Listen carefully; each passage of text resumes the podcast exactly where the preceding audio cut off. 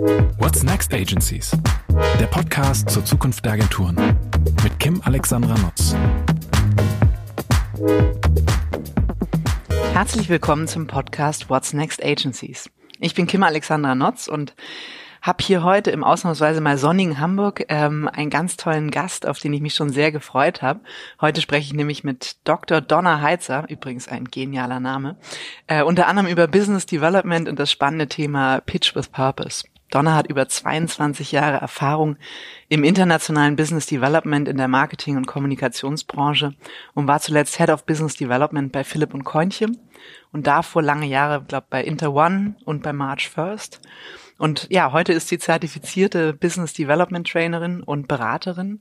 Ja, und eine Powerfrau mit amerikanischen Wurzeln und einem ganz lieben amerikanischen Akzent, wie ich finde. Den kannst du gleich voll ausleben. Donna, schön, dass du heute mein Gast bist und wir beide Gelegenheit haben, uns äh, über die Zukunft der Agenturen auszutauschen. Ja, Kim, danke, dass du mich daran teillassen hast. Unglaublich gerne. Wunderbar. Und ich starte auch direkt mit einer Frage, die ja. uns ähm, eigentlich schon in unser Thema bringt, ähm, nämlich die Frage, was glaubst du, warum habe ich dich ähm, zu dem Podcast What's Next Agencies eingeladen? Um, ähm, das werden wir jetzt wahrscheinlich erfahren. Hoffentlich.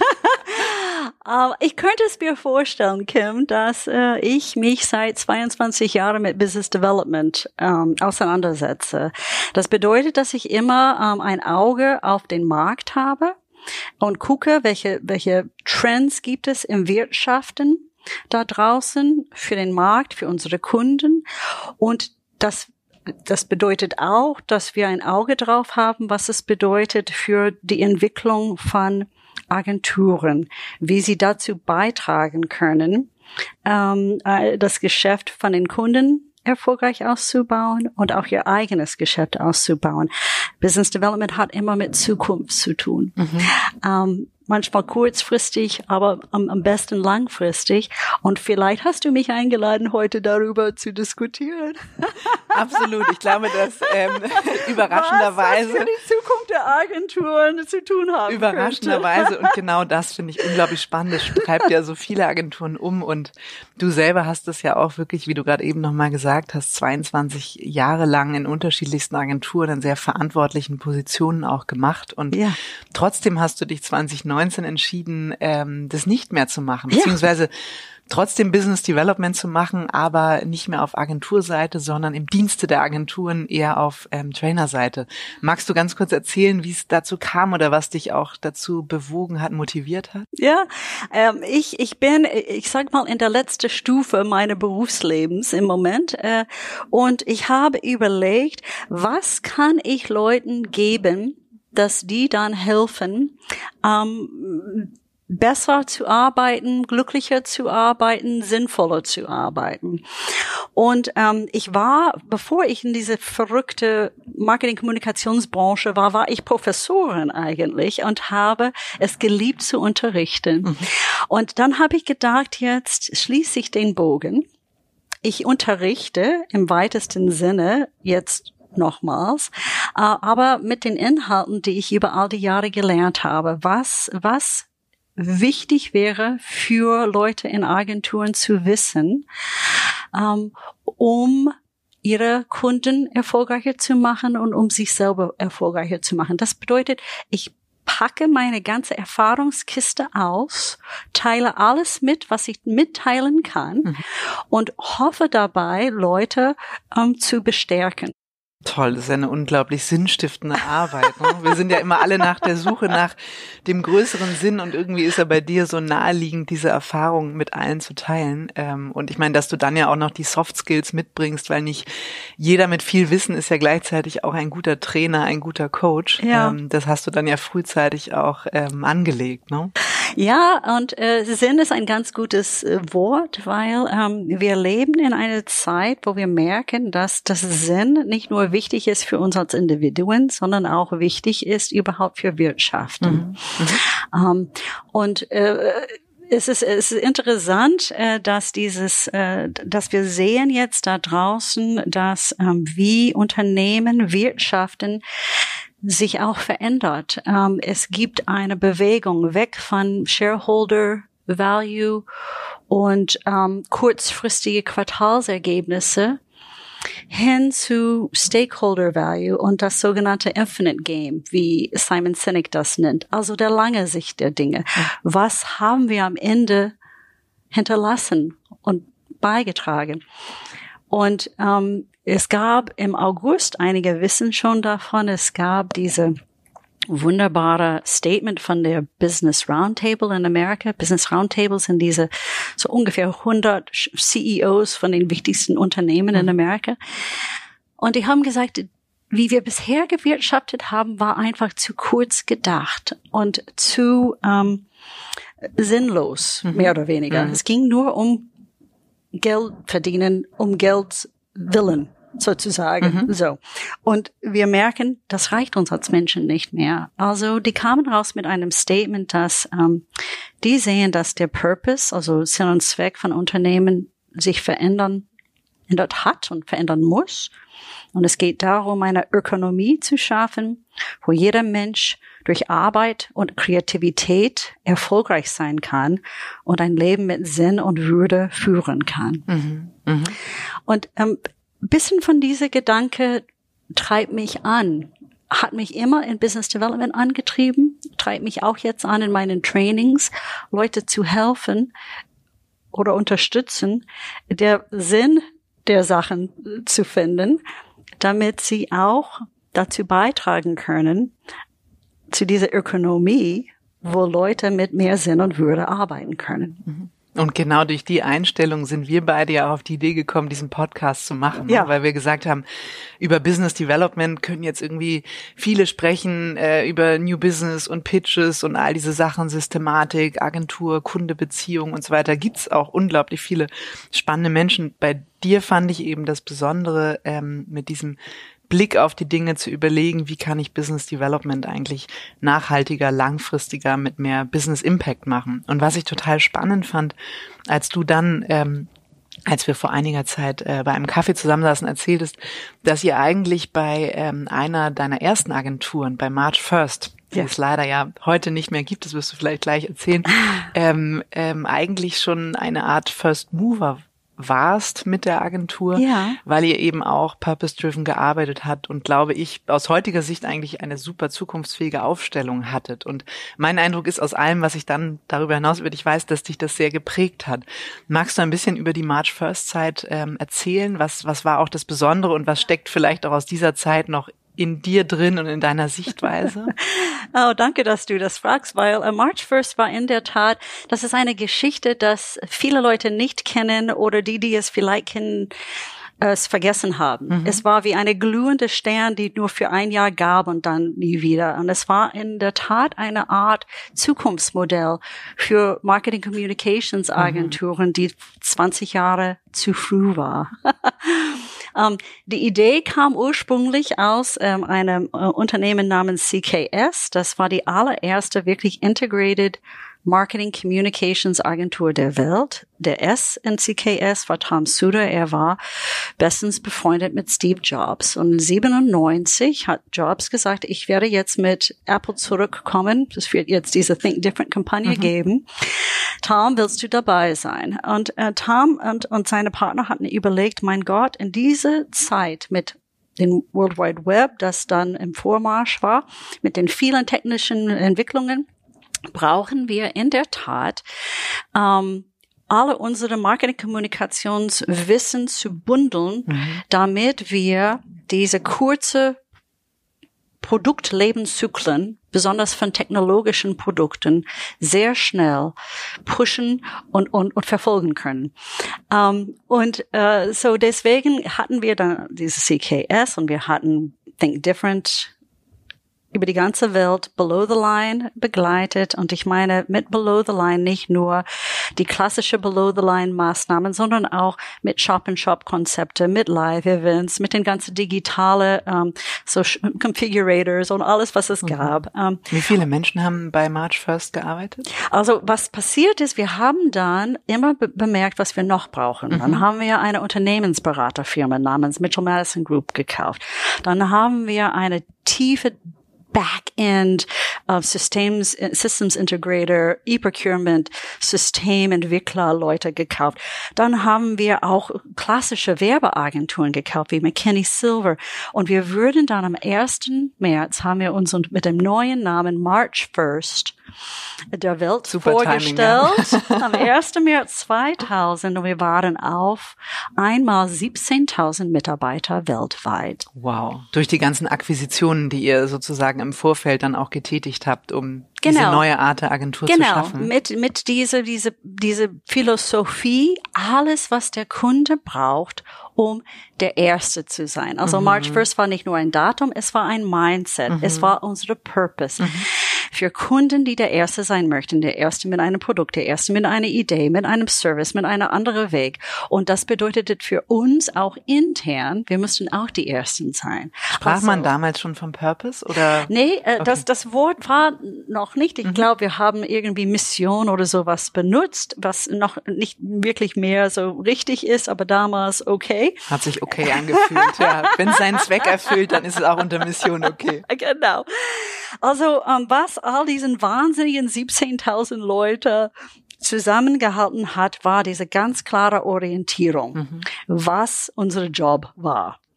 Und ähm, aber dann hatten wir auch die Herausforderung, wie bringen wir alle diesen Tausenden von Disziplinen irgendwie in einem Struktur zusammen, wo es nicht Grabenkämpfe gibt zwischen, wie man heutzutage dauern hat, zwischen digital und Klassik und Event und I don't know what.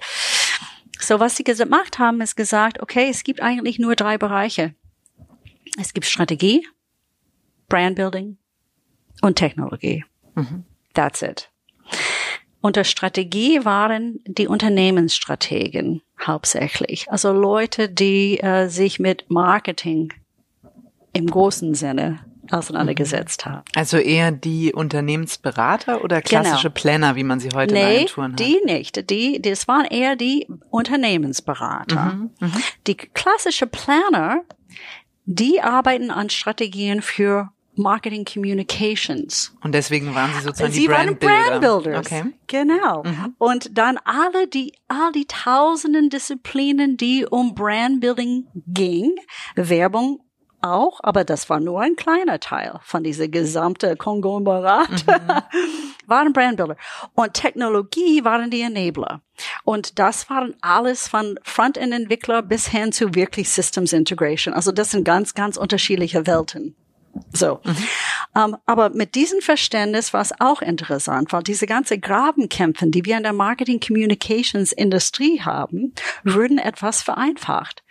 Weil wir alle waren Brandbuilder. Mhm. Und es ging darum, was ist das Beste für den Kunden, um diese Marke nach vorne zu bringen.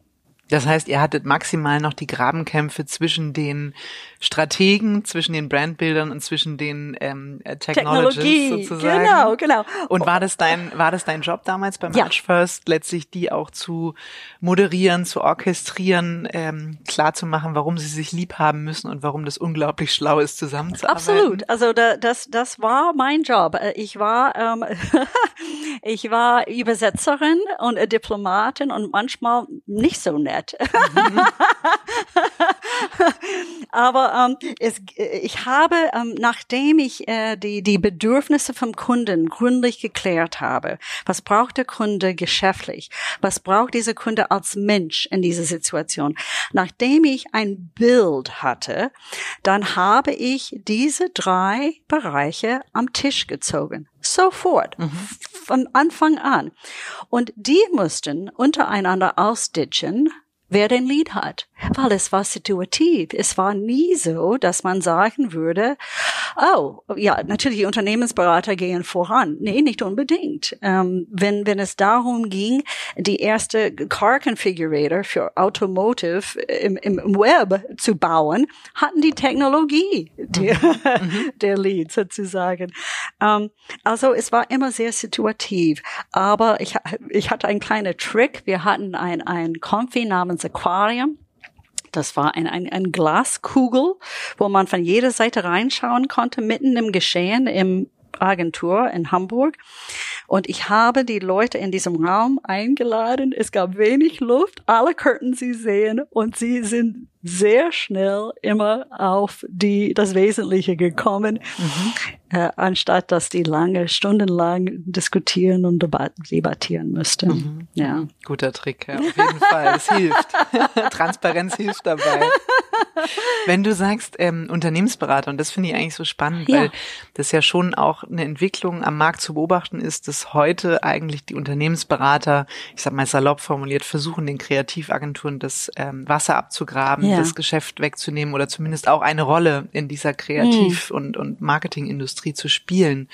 Ähm, und ähm, äh, sicher hat sozusagen auch der Ansatz, den Sie da fahren, eine gewisse Berechtigung. Ähm, gerade wenn du von dem Modell erzählst, ähm, was ihr damals bei March First gemacht habt und was ja jetzt auch mehr und mehr Agenturgruppen aufbauen. Ne? Also ja. ich glaube, es gibt ja wahnsinnig viele Agenturen, die jetzt sagen, wir bauen uns einen Consulting-Bereich auf. Also eben wieder so eine Art Vorwärtsintegration in der Wertschöpfungskette.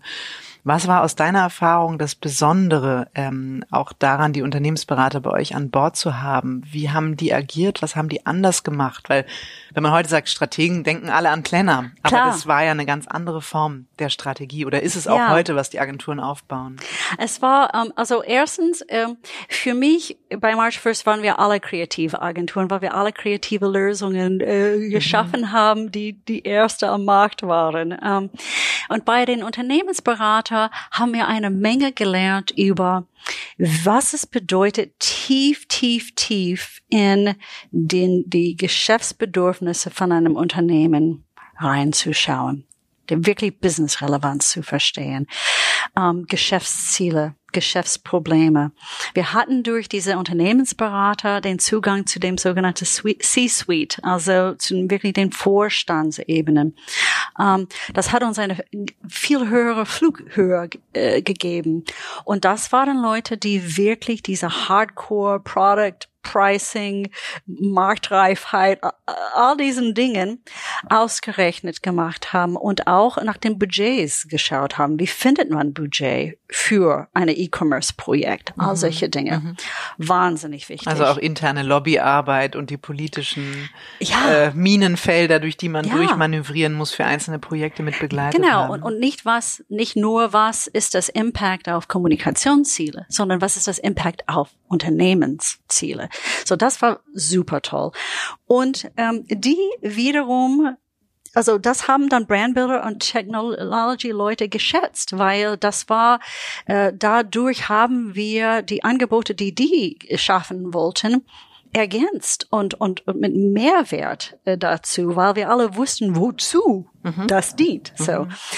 Die wiederum waren fasziniert von den Brandbuilder, weil die Brandbuilder konnten diese Ideenentwicklung, mhm. wo, wo ich, ich werde niemals vergessen, ein äh, Termin, wo nachdem den ähm, Unternehmensberater ihre Strategie gezeigt haben, wo natürlich alle die Brandbuilder und Technologieleute geflasht waren von diesen Zahlen und so weiter, dann haben die Brandbuilder ihre Ideen präsentiert, also und da hat der Unternehmensberater gesagt, wow, das ist Magie. Mhm. Wie, ma wie macht ihr das? Und dann dazu mit der Technologie, Leute, dass wir gesagt haben, und, bringt ihr das auf die Straße? Und die kamen dann mit Ideen, wo wir dachten, oh, wow, mhm. das ist unfassbar toll. Also es war eine gegenseitige Wertschätzung, klar. Es war immer ein bisschen messy zwischendurch, aber ähm, dadurch, dass wir nicht so gesplintert waren in tausende Disziplinen, sondern dass wir eher diesen A, nur Strategie, Brandbuilding, Technologie und B, dass wir alle diese eine Purpose hatten mit Help, March your, first. help your client yeah. be the first, be the first. Mhm. Das hat es dann eine, es war eine, wie, es fühlte sich an wie eine Bewegung. Mhm. Mhm.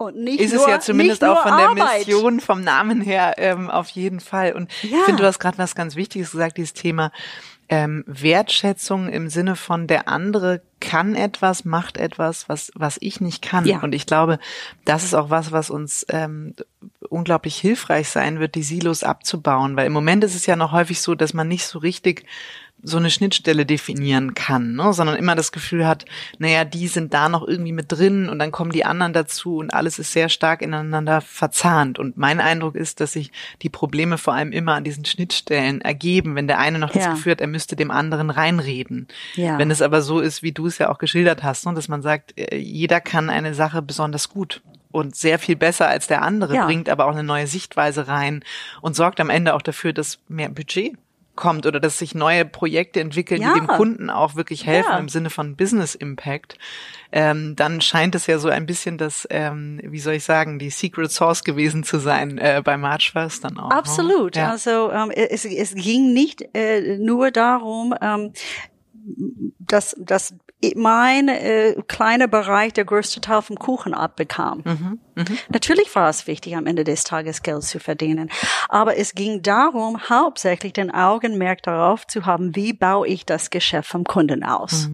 Und wenn ich das Geschäft vom Kunden erfolgreich ausbaue, dann baut das unsere Geschäfte aus. Do the right thing and the money will follow wie ich und immer hast sage. du, ähm, weil du hast ja eben auch Network-Erfahrung, unter anderem March First, aber auch andere mit Interone und BBDO. Ja. Hast du den Eindruck, dass die P&L ähm, ein, äh, wie soll ich sagen, eine Barriere ist ja. bei der Idee, das Beste für den Kunden zu tun? Es ist schwierig. Ähm, äh, es ist basiert auf diesen, ich sag mal, äh, etwas ältere Betriebssystem, wovon ich am Anfang gesprochen habe, mhm.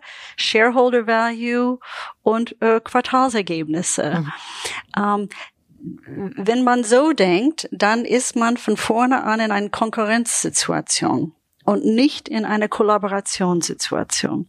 Wenn man aber den Switch macht zu, es geht um Stakeholder Value, es geht um das lange Sicht der Dinge. Es geht darum, den Kunden erfolgreich zu machen und auszubauen. Und dann werden wir ausgebaut dann hat man andere Möglichkeiten. Und was ich, äh, äh, ich weiß nicht, was die Antwort ist. Ich bin nicht so mhm. schlau wie du. Mhm. Ich bin keine Geschäftsführerin. Um Gottes Willen. Ich stelle ja sowieso nur die Fragen. Das Gute an nee, diesem Podcast aber, ist ja, aber, ich muss gar keine Antworten geben. Das aber, überlasse ich euch. Aber wir müssen diese P&L-Frage anders lösen. Es muss Incentivierungen geben, dass man zusammenarbeitet. Vielleicht muss es mehr eine, um, ein gemeinsamer Erfolgsmodell gehen. Wie erfolgreich haben wir den Kunden gemacht? Vielleicht auch die Bezahlung vom Kunden muss mehr vom Erfolg abhängig sein. Der Punkt ist, unser Augenmerk muss anders sein. Es muss auf diese gemeinsame Erfolg liegen und nicht auf, wie viel Geld kann ich in meine eigene Taschen stopfen. Mhm, mh. Das ist das alte Betriebssystem. Absolut. Wahrscheinlich haben deswegen auch, es war ja jetzt gerade auch, glaube ich, im, im Herbst letzten Jahres nochmal Thema, dass die ganzen großen Network-Agenturen ähm, Rückgänge verzeichnen ne? und dass ja. die eben große Probleme haben und möglicherweise ja. wird viele Gründe haben, aber einer davon wird sicher der sein, dass man zwar die Power da hat, sie aber gar nicht miteinander verbunden bekommt, ne? weil die Motivation ja. zusammenzuarbeiten unglaublich gering ist. Ja, es ist schwierig und äh, ehrlicherweise March 1st ist nach einem Jahr gescheitert. Also das war New Economy Zeit. Zum einen haben wir zu schnell, viel zu schnell gewachsen. Aber zum anderen, wir haben in Europa ähm, sehr gut gemeinsam gearbeitet und gute Lösungen gefunden, wie wir den Kuchen aufteilen. Mhm. So. In Amerika war es nicht so. Es war mehr diesen äh, ja, Wettbewerbssituation. Mhm. Und wir haben ähm, in Europa nur 20 Prozent der weltweiten Belegschaft gehabt, aber wir haben 25 Prozent der Umsätze gemacht. Also es zeigt, dass eine kollaborative, mhm, mhm. kreative Accounting-Lösung mhm, mhm, schlägt immer diese andere äh, ältere Betriebssystem. Mhm, mh. Und sag mal, du hast ja ähm, gesagt, dass ihr unglaublich viele dazugekauft habt, schnell gewachsen seid. Ja. War das unter March First? Waren das dann viele einzelne GmbHs? Waren das Unit in einer großen gemeinsamen Firma? Oder weil ich stelle mir so ein bisschen die Frage, meine Erfahrung ist, Technologen und Unternehmensberater und ich sag mal Kreative im weitesten Sinne ja. brauchen ein bisschen eine spezielle Kultur oder ein ja. Umfeld, in dem sie sich wohlfühlen. Ja. Ähm, wie, wie war das bei March First? Wie habt ihr das gemacht? Um, ähm, es war bei March First Europa. Ich kann nicht ja. für, für äh, Das reicht Amerika ja schon mal. Sprechen. Das ist ja schon genau. mal groß. Ich ja. war äh, für, für 17 äh, Büros für Business Development in Europa zuständig. Um, und das war ähm, e-, eher so Standort. Ähm, abhängig. Also das Büro in Hamburg hatte, glaube ich, hauptsächlich für Hamburg erwirtschaftet. Mhm. Aber Hamburg hatte auch Unternehmensberater, Technologien und Brandbuilder. Mhm. So ähm, und diese Leute ähm, haben dann natürlich dann hat Hamburg und Frankfurt und Köln irgendwie auch das Geld zu einem zentralen Deutschland mhm. gemacht sozusagen. Wie wir das mit den Kulturen gemacht haben, war auch interessant. Natürlich saßen die Unternehmensberater nebeneinander, die, die, die, die digitale Frontend-Entwickler äh, nebeneinander und so weiter. Nur wir, je nachdem, was das Projekt war, was dazu gekommen ist, dann sind sie aus diesen äh, Disziplinecken in Teams, Kundenteams zusammengekommen und je nachdem, wie lang oder kurz der Engagement für diese Kunde war, saßen sie dann lange zusammen oder kurze zusammen mhm. und so weiter. Mhm. Das bedeutet, es gab eine fluide Raumsituation auch bei uns, mhm. Was sehr hilfreich war. Ihr wart eurer Zeit wirklich weit voraus damals. Ja, umso, waren wir. Umso tragischer, dass das in dieser ja. New Economy Phase dann auch oder dass das Wachstum dann an der Stelle vielleicht auch einfach zu schnell war. Und manchmal ist das ja, ja. so mit guten Ideen, sie sind eben eben ihrer Zeit weit voraus und ja. manchmal ist die Welt noch nicht ähm, bereit dafür. Aber was du ja daraus auch mitgenommen hast, ist ja, ja so ähm, deine Überzeugung und das hat sich dann ja auch in deinen Positionen im Business Development danach bei Interone oder auch bei Philipp und Kointje gezeigt, dass du immer gesagt hast und so heißt ja auch ähm, heute sozusagen ein, ein Format bei dir, ähm, was ich selber auch schon mitgemacht habe, das Thema Pitch with Purpose. Ja. Und ich glaube, so wie du es ja eben auch erzählt hast, ne, wir müssen äh, so beraten, dass es einen Business Impact hat für den Kunden. Ja. Wir müssen Stakeholder vor Shareholder Orientierung mhm. setzen. Magst du ein bisschen erzählen, ähm, vielleicht auch aus deiner Erfahrung beispielsweise bei, bei Puck oder in deinen letzten Stationen, wie hast du das ganz konkret gemacht mit dem Business Development? Weil das sagt ja. sich so schön, ne? Lass uns mal mehr Stakeholder orientieren. Das ist so ein bisschen wie Customer Centricity. Ich meine, dagegen kann eigentlich keiner was haben. Ähm, wie, wie kann man sich das vorstellen? Wie bist du damals an so ähm, Pitch-Anfragen rangegangen? Ja. Um es, es kommt auch aus diesem March First Site, wo wir dann diesen wahnsinnig komplexe Anfragen bekommen haben. Und ähm, das Allerwichtigste für mich war erstens die Zeit zu nehmen, in Dialog mit den Kunden zu gehen, um wirklich ein paar Schritte zurückzugehen und links und rechts zu gucken, worum geht es hier eigentlich? Mhm. Was ist das Warum hinter diesem Pitch? Mhm. Und ähm, das klärt man auf der Business-Relevanz-Ebene, indem man, indem man schaut, was ist das Geschäftsproblem, das diese Kommunikationsproblem lösen soll. Mhm. So. Und das muss man machen mit einer Art und Weise, wo zum einen der, der Kunde versteht, dass du ihn oder sie wirklich verstehen willst, mhm. dass du nichts verkloppen willst, mhm. dass du, dass du wirklich helfen willst oder zumindest sehen willst, mhm. ob du helfen Begreifen, kannst. Ja. Mhm. Weil wenn du nicht helfen kannst, dann sollst du es nicht machen. Und das bedeutet aber, dass man nicht aus einer einzigen Disziplinsicht gucken kann. Man muss eher mit, mit einer offenen Mindset, offene Fragen, diese ganzen Mutmaßungen, Vermutungen, ah, ich habe die Lösung jetzt schon parat, komplett beiseite lässt. Mhm. Und mit den Kunden in einem Dialog geht um herauszufinden, was ist das Briefing hinter dem Briefing, weil es gibt immer ein Briefing hinter dem Briefing. Und auch zu betrachten, dass das ein Mensch ist, dass der dir gegenüber sitzt und dass dieser Mensch auch in diese Situationen Bedürfnisse hat, mhm. dass man die auch versteht. Das ist dann die Hidden Agenda Teil mhm. sozusagen. Und diese beiden Dinge mit Respekt behandelt und eine Offenheit und eine Neugier. Mhm. So.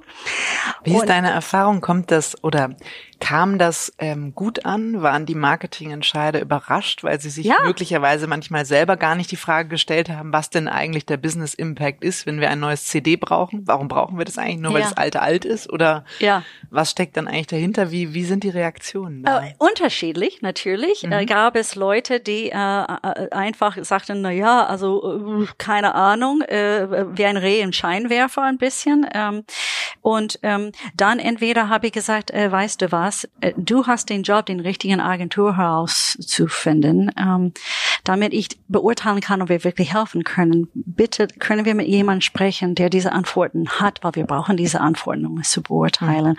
Das war die eine äh, Situation. Äh, in, in die andere Situation waren die oft so erleichtert, dass jemand endlich gefragt hat, wo der Schuh drückt. Und wirklich die die Chance gegeben hat, lang und breit darüber zu reden. Ähm, äh, und dadurch, durch dieses Gespräch, äh, haben wir angefangen, miteinander schon zu arbeiten, sozusagen. Nicht, Das ist ja auch der ähm, interessanterweise der Vorwurf, äh, dem sich manche Agenturen oder auch die Branche ausgesetzt fühlt, ähm, mit der Zeit immer mehr zu einer Werkbank geworden zu sein. Ja. Und keiner ist mehr bereit, für die Idee zu bezahlen und es geht Ja. vor allem um Exekution und Preisdumping und und und. Ja. Ähm, möglicherweise auch, wie du das schilderst, ne? dass man einfach nochmal klar macht, was ist denn der Wertbeitrag von Kommunikation und Marketing zu deinem Geschäft? Das ist ja, Ja. überhaupt glücklicherweise eine Diskussion, die endlich in der Branche angekommen ist und, und wo auch klar ist, dass CMOs eben wichtige Innovationstreiber fürs Unternehmen sein können. Und Ja. ich glaube, wie du gesagt hast, dass wir im Business Development viel stärker diese Facetten miteinander verknüpfen und nicht immer nur sagen, okay, Kreativbriefing und los geht's. Ja. Ne, Sondern wie du Nee. gesagt hast, lass uns am Anfang vielleicht etwas ungewöhnlich viel Zeit nehmen, ähm, weil wir sie dann hinten raus nicht verplempern. Ne, Ja, also weder vom das, Kunden, du genau. hast ja immer diesen einen schönen Satz. Ja, ich Den meine, mein Job ist es zu gucken, dass wir ihre Zeit nicht verschwinden. Ja. So. Das, das ist die eine Sache. Äh, es geht auch, dass, dass man natürlich, wenn man viel äh, Arbeit vorne investiert, dann wird es viel effizienter und effektiver hinten. Klar. Ähm, es geht auch darum, dass für mich Business Development bedeutet, Orientierung zu bieten und neue Chancen zu finden für den Kunden. Und das kann ich nur tun, wenn ich wirklich den Kunden verstanden habe. Äh, Und wenn man dann diese neue Chancen findet für den Kunden, dann ist der Kunde natürlich begeistert.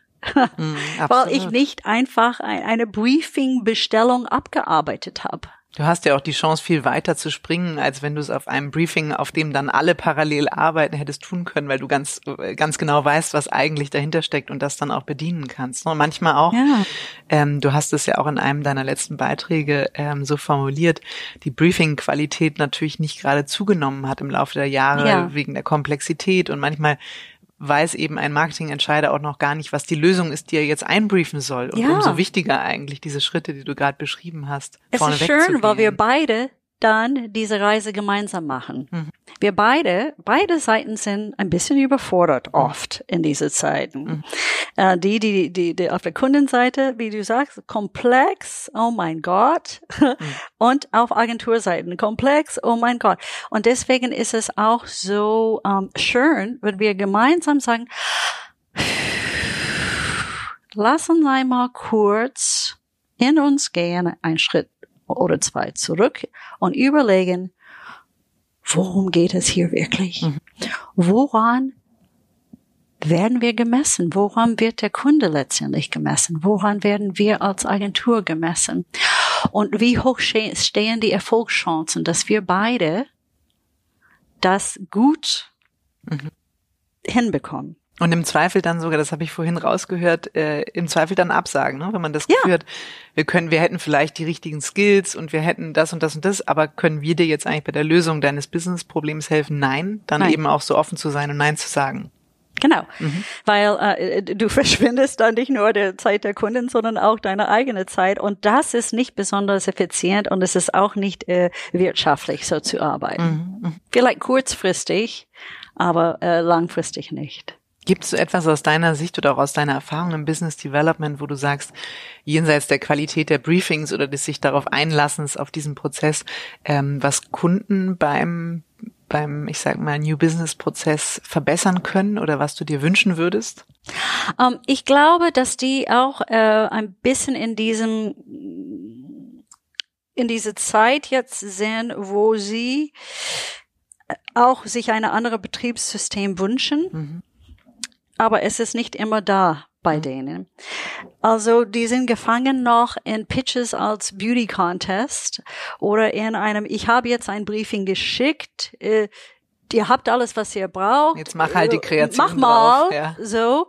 Ähm, und, und da kommen leider meistens nicht die besten Ergebnisse dabei raus. Ähm, und ich glaube, bei, bei Kunden, auf der Kundenseite, dieser Verständnis für eine ökonomisch nachhaltigere Art des Wirtschaften zu entwickeln. Mhm.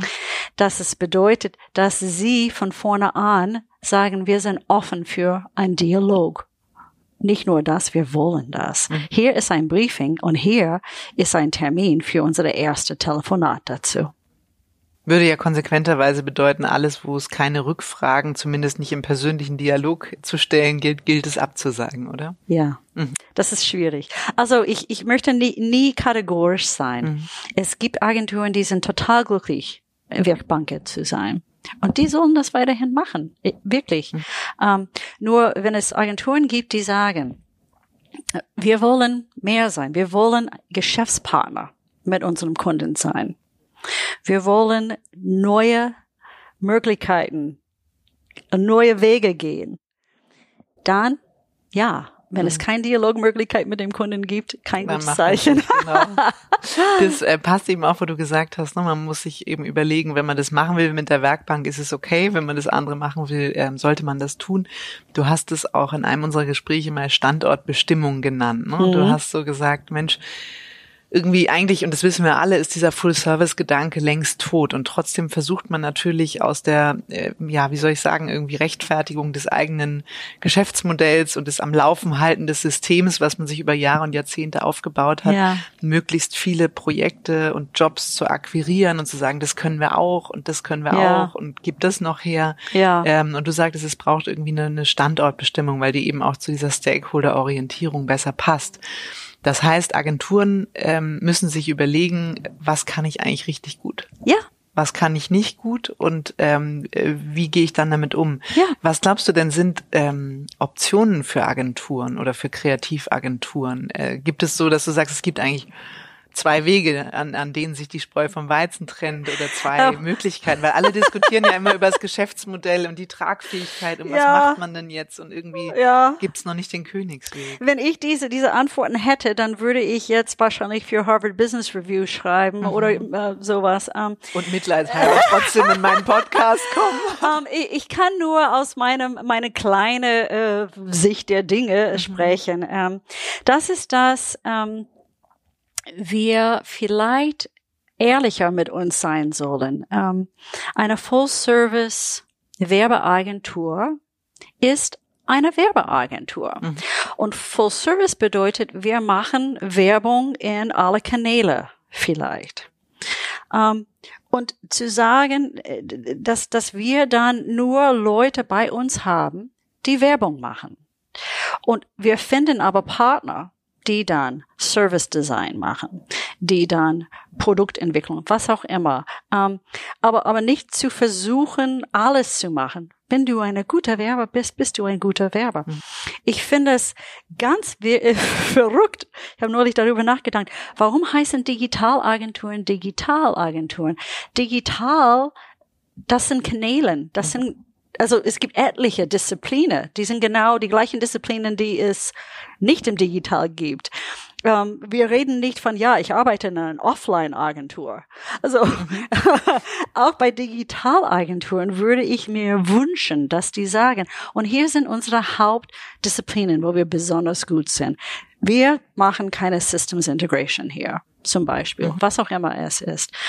Und dann zu stehen mit wo, wo du gut bist und dann anderen zu finden in einer Partnerschaft, hier sind wir bei Stakeholder wieder, wo man wirklich gemeinsam den Kunden ausbaut und manchmal kriege ich ein kleines Stück der Kuchen Manchmal kriegst du eine größere Stück, manchmal umgekehrt.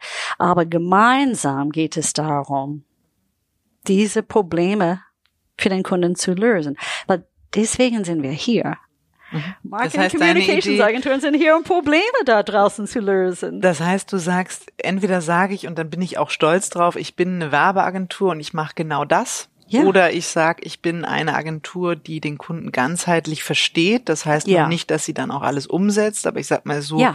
vielleicht wie du es bei March First geschildert hast, zu sagen, wir haben Unternehmensberatung und äh, Brandbuilding sehr stark gekoppelt. Ob dann Technology dabei ist oder ob das ein Partner ist, sei mal dahingestellt, aber zu sagen, wir können holistisch über dich nachdenken, ganzheitlich und irgendwie darauf Kreation entwickeln, haben dann einen tollen Technologiepartner. Das heißt, du sagst lieber äh, ein ganz starkes Commitment zu dem, was man kann und das, was man nicht kann, transparent spielen und sich dafür Ja. die richtigen Partner dann auch ins eigene Netzwerk dazu holen. Und ich glaube, dass jede Agentur äh, diese Beratungsfähigkeit hat, Mhm.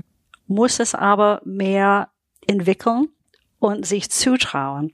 Ich gebe immer die Beispiel. Ich- bin Germanistin. Äh, Diese ganze Businesswelt äh, habe ich nie gelernt. Ich habe das jetzt, weil ich plötzlich im Digitalbereich in 96 gelandet bin, weil man mit dem World Wide Web wenig machen konnte damals. Ähm, habe einfach gelernt, was diese ganze Geschäftsziele, Kommunikationsziele und so weiter bedeuten. Was ich aber immer konnte, war zuzuhören. Wirklich zuzuhören. Ähm, dann zu analysieren. Und dann ganz am Ende zu bewerten. Und ich glaube, das sind Fähigkeiten, die Leute, die äh, das wollen, und die, die irgendwie diese Fähigkeiten dazu haben, eine gewisse Maß an Empathie, eine Neugier und die, äh, die Fähigkeit, seine eigene Vermutungen und Maßen, äh, Mutmaßungen zurückzustellen und wirklich zuzuhören, das kann jeder machen. Also du brauchst keine Beratungsagentur aufzumachen. Du hast wahrscheinlich in jeder Agentur solche Leute schon die da. das gut können. Und das ist, finde ich, auch besonders bei dir, dass du sagst, ich schule jetzt nicht nur die Head of Business Development oder die Geschäftsführer, sondern ganz im Gegenteil, dass du sagst, eigentlich muss jeder in der Organisation, egal welcher Hierarchiestufe er angehört, dieses Prinzip atmen, ne? also das, Ja. äh, diese Idee des wirklich Verstehens auch in sich tragen. Und Ja. ähm, du setzt ja, glaube ich, auch stark darauf, wirklich ähm, ganze Teams darauf zu schulen und ähm, dieses Mindset zu etablieren. Ne? Und Das Ja. finde ich eben auch spannend zu sagen, es geht nicht nur darum, dass die Senioren das beherzigen oder dass die Ah, ah. Teamleiter das beherzigen, sondern dass jeder versteht, und ich glaube, so gelingt es auch, diese Silos stärker abzubauen. Wenn das Verständnis dafür da ist, es den Kunden wirklich verstehen zu wollen, ihm wirklich helfen zu wollen, dann ist man auch eher bereit, das eigene Ego zurückzustellen. Und das kannst du wahrscheinlich gar nicht früh genug beginnen. Das tut unserer Branche ja insgesamt, glaube ich, nach wie vor ganz gut. Ja. Ähm, ein bisschen mit diesem Ego zu spielen und zu üben, Ja. wie das geht, das zurückzustellen. Also ich liebe, was ich tue, weil ich zu tun habe mit Vorstand bis Junioren und Trainees. Und ich habe zu tun mit alle Disziplinen. PR, Performance, äh, digital, was auch immer das bedeutet, ähm, äh, Klassik, etc. Und die alle, alle, alle haben diese Fähigkeit. Und, und, und was ich merke in unsere, wenn wir die Übungen machen und so weiter, ist, dass die äh, nicht nur diese Fähigkeit haben, die lieben es, die Chance zu haben, es auszuüben. Weil dann schaffen sie Lösungen, die wirklich wertvoll und sinnvoll sind. Und die Arbeit, die die täglich machen, ist dadurch wertvoller und sinnvoller. Und das motiviert. Mhm, absolut, ja, das kann ich mir vorstellen. Und sag mal, weil du vorhin noch mal gesagt hast, ähm, Empathie und ähm, human-centric äh, Ja. sozusagen in der Beratung ähm, und die Person auch, die auf der anderen Seite sitzt, also in dem Fall in der Marketingabteilung, wirklich verstehen zu wollen, auch ihre Hintergründe verstehen zu wollen. Ja. Ähm, äh, du arbeitest da ja auch mit diesem ähm, Persönlichkeitsmodell, ne? in dem Ja. du eben auch sagst, ähm, die Leute müssen verstehen, dass der da gegenüber nicht nur kritische Detailfragen stellt, weil er mich ärgern will, sondern weil es vielleicht dem Typ G wie gewissenhaft angehört und dem das unglaublich wichtig ist, die Dinge wirklich zu verstehen und zu verproben und Ja. zu wissen, dass sie auf einer guten Quelle basieren. Oder du hast äh, eher dominanteren Typen, dem du sagen musst, hier sind zwei Optionen, du darfst wählen. Ja. Also das heißt Ja. auch ein bisschen die Psychologie des Gegenübers stärker dabei zu berücksichtigen. Ja, genau. Äh, Es geht nicht darum, dass ich mich verstelle. Also ich bin Donner, egal. Ähm, nur ähm, ich, ich respektiere, dass du andere Präferenzen und Tendenzen als Mensch hast als ich. Und dadurch hast du andere Bedürfnisse. Also ich mag Details überhaupt nicht als Mensch. Aber wenn du ein detailverliebter Mensch bist, dann äh, muss ich dich respektieren, indem, wenn ich mit dir über ein Projekt spreche, dir Details gebe damit du abgeholt bist. damit du äh, in, in deinem Comfort Zone bist. Äh, und deswegen ist es wichtig, diese Leute als Persönlichkeiten zu verstehen. Äh, und auch in ihrer Situation. Vielleicht ist dieser Mensch neu in dieser Position und muss sich beweisen und so, solche Dinge. Das ist, äh, ich, ich, das ist menschzentrisches Business Development. ähm, aber ich glaube, und das, wir sind jetzt wieder zurück zu Stakeholder und, und der lange Sicht der Dinge, ähm, dass man beide Dinge betrachten muss. Nicht nur, was braucht mein Kunde geschäftlich von mir, sondern was braucht mein Kunde persönlich. Ja, und in vielerlei Hinsicht ist ja beides sehr gut unter diesem Begriff Pitch with Purpose zusammenzufassen, ne? weil Ja. du dann den Menschen und das Geschäft ähm, nimmst. Und was ich auch noch spannend finde, und das ähm, jetzt kommen wir zur letzten Frage, aber das Ja. interessiert mich einfach, weil wir ja Okay. gerade auch äh, alle Agenturen sagen, wir entwickeln Purposes für unsere Kunden Ja. und für die Marken und so weiter. Ähm, braucht eine Agentur einen Purpose? Ähm, äh, die, die Purposes, die Agenturen im Moment entwickeln, äh, sind für mich nicht unbedingt Purposes. Die sind Missionen. Die erzählen, was die gut können. Ähm, ein Purpose ist, dass man erkennt, dass es ein menschliches Bedürfnis da draußen gibt, die noch nicht befriedigt ist. Und diese March First Idee war ein Purpose, obwohl wir das Wort nicht hatten, weil es ging nicht darum, was wir besonders gut können. Äh, Wenn das das wäre, dann wäre es, wir haben wirklich alles, was es im Marketing Communications gibt oder so. Ähm, es war, oh mein Gott, es gibt Leute da draußen, die wirklich die Erste sein möchten. Und wir werden jetzt auch die Erste sein, damit die diese Bedürfnis befriedigen können. Und so, wenn Agenturen so einen Außenblick haben, dann finde ich, tut es immer gut. Und ob es eine, eine, also äh, ich, weiß nicht, also March First ist für mich die beste Beispiel und seitdem habe ich keine andere Doch, so eins hast gute du. gesehen. Eins hast du, ja, Truth Well Told. Ja, Truth Well Told, genau, also McCann. Ja. Ich finde, Truth Well Told ist auch fabelhaft, ähm, weil es ist auch, was Kunden da draußen äh, brauchen.